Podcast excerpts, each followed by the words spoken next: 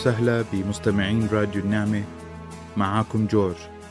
في الحلقة العاشرة من موسمنا الأول بحب أقدم حلقة بعنوان مرحلة النضوج الشخصي. في البداية حابب أقدم ملخص ستضم هاي الحلقة ثلاث عوامل تساعد الخادم أو القائد بأن يطور شخصيته ويصل إلى مرحلة النضوج الشخصي. العامل الأول هو العزلة أو الانعزال. إن كان خياري أو إجباري أو إن كان بالصدفة بسبب ظروف الحياة الخارجة عن السيطرة. العامل الثاني دور الصراعات أو النزاعات. إن كان نزاع داخلي بين الشخص بينه وبين نفسه أو إن كان خارجية مع أفراد بالخدمة. العامل الثالث دور أزمات الحياة. إن كانت مرض أو تهديد الحياة أو خسارة الممتلكات.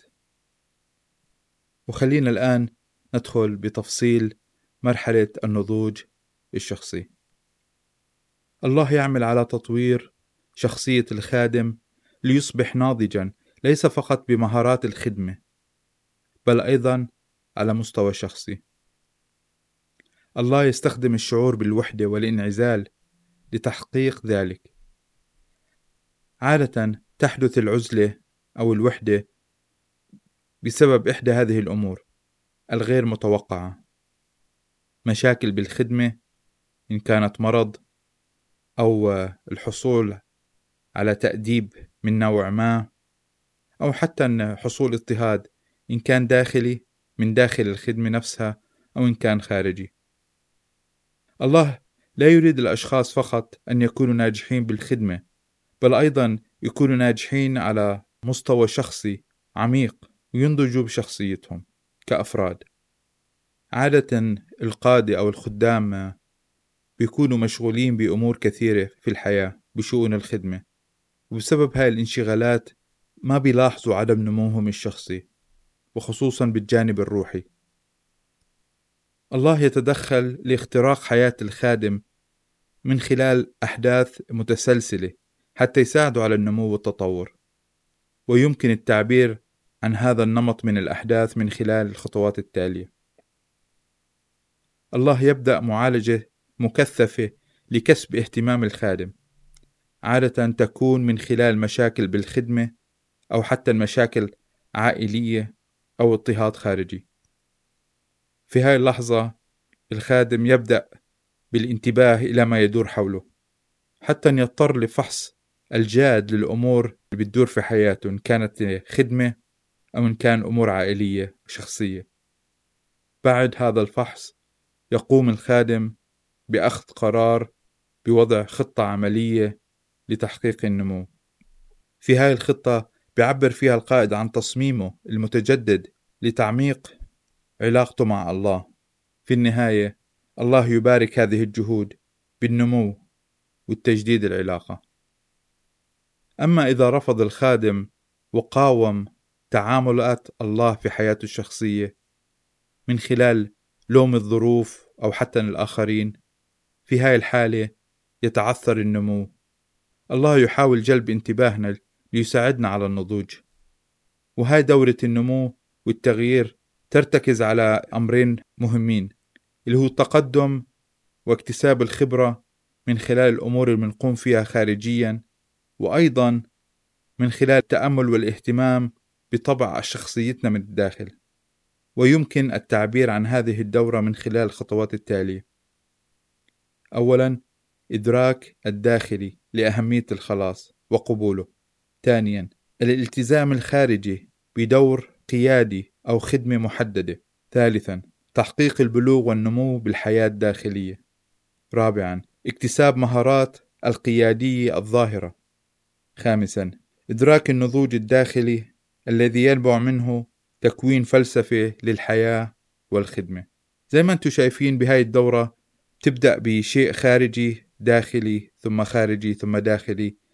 من خلال هاي الدورة دورة النمو والتغيير القائد أو الخادم بيعمق علاقته مع الله بيكتسب مهارات جديدة وخبرات جديدة. اللي بتساعده يكون مثمر وفعال في حياته الشخصية وبخدمته للآخرين. الهدف هو الوصول إلى حياة متوازنة اللي فيها أعمالنا الخارجية بتكون انعكاس صحيح لمن نحن عليه من الداخل. وتم التعبير عن هذه المرحلة بعلم الإرشاد النفسي من خلال نظرية تدعى نظرية العافية المتكامل Wellness Model. وهاي النظرية سأقوم بشرحها بشكل تفصيلي بحلقة خاصة. وأيضا في الكتاب المقدس تم التعبير عن هذه المرحلة من التطور والنمو والنضوج الداخلي برسالة أفسس الإصحاح الرابع عدد 13 14 اللي بتتحدث عن الإنسان الكامل إلى قياس قامة ملء المسيح. للوصول إلى هاي المرحلة من التطور بيتطلب من الخادم أو القائد وقت ويجب أن يتمتع في الصبر واحتمال التأديب والإضطهادات. وهذا المبدأ واضح رسالة فيليبي الإصحاح الثالث عدد 12 دعونا في هذا الوقت نتأمل بعوامل تعميق العلاقة مع الله أو ما يدعى بالنضوج الشخصي. أول عامل هو عامل الانعزال أو العزلة أو الوحدة. الله بيستخدم هذه العزلة بأنواعها الثلاثة إن كانت خيارية أو إجبارية. إجبارية بما معناه هو عمل تأديبي بسبب مشكلة في الخدمة أو عزلة إن كانت أتت بالصدفة.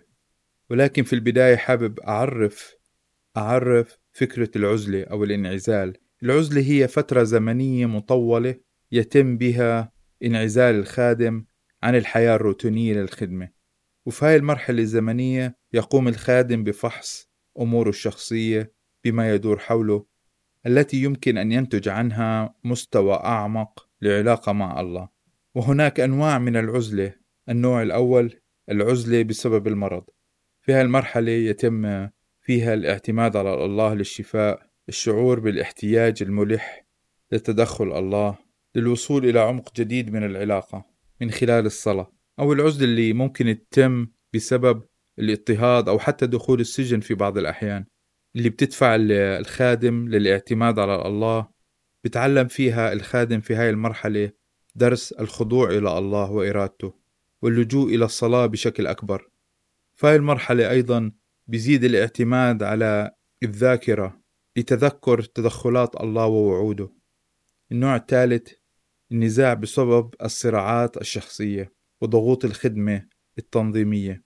كمان في هاي المرحلة بيتم تعلم درس الخضوع إلى الله وأيضا الخضوع للسلطات الروحية للقادة المسؤولين عنك. في هاي المرحلة بتدرك أهمية مدى رأي الآخرين. رابعا الانعزال الإرادي للتجديد. في هاي المرحلة ممكن الخادم يأخذ وقت لنفسه ينعزل فيه عن المجتمع حتى يكون رؤية أوضح أو حتى رؤية جديدة للنوع الخدمة المرغوب فيها. في هاي المرحلة أيضا يتم فيها تجديد قناعات الكتابية يتم فيها أيضا في هاي المرحلة إدراك أهمية الإرشاد الروحي ووجود متلمذ. والنوع الأخير من الانعزال ممكن يتم بسبب رغبة الخادم لمتابعة الدراسة. والحصول على تدريب متخصص. في هاي المرحلة بكون الخادم يبحث عن منظور جديد للخدمة لتحديد أهدافه ورؤيته للحياة بشكل أوضح. يكون فيها الخادم في هاي المرحلة منفتح للتغيير وقبول أفكار جديدة ويدرك فيها أهمية الاعتماد على باقي أعضاء الجسد أعضاء الكنيسة. العامل الثاني الله بيستخدمه لتنمية الشخصية والوصول إلى النضوج الشخصي هو عامل الصراعات أو النزاعات. ممكن تكون هاي النزاعات آه، نزاعات شخصية داخلية بيعيد التقييم الخادم نفسه بيتحدى نفسه وقديش هو أمين بيفحص فيها الخادم قدرته على أن يكون أمينا مع نفسه ومع الآخرين. بيفحص فيها قدرته أن يعيش بطريقة تعكس إيمانه الشخصي. يمكن أن يكون الصراع مع مخاوف داخلية والنظرة السلبية للنفس أو حتى الشعور بالذنب أو الشعور بالعار. بسبب هذه الصراعات ينتج عنده إدراك لنقاط قوته ونقاط ضعفه والأمور اللي بشخصيته التي يجب أن يسعى لتطويرها. الصراعات مش دائما بتكون سلبية هناك جانب إيجابي للصراعات حيث ينتج عنها التفكير المتجدد لإيجاد حلول والقدرة على الإبداع. وأخيرا العامل الثالث هو عامل أزمات الحياة. هناك ظروف بتعرض لها الخادم يمكن أن ينجم عنها أزمات حياتية. أو وجود ظروف تتطلب منه تغييرات مفاجئة أو حتى مرض أو اضطهاد خارجي. الله بيستخدم هذه الأزمات لتعليم القائد أو الخادم الاتكال عليه ووضع الرجاء فقط بالعلاقة مع الله. وبسبب كل هاي العوامل اللي شرحناها وإذا تم الاستفادة منها بشكل كامل تؤدي إلى ازدياد ثقة الخادم بنفسه وحتى الحصول على التميز وإدراك الآخرين حوله بقدرته على القيادة. بيساعده على الإنجاز واللي بتأدي إلى تعميق علاقته الشخصية مع الله. بتمنى في هذا الوقت تتأمل بظروف حياتك الشخصية. هل شعرت في يوم من الأيام الاحتياج إلى العزلة؟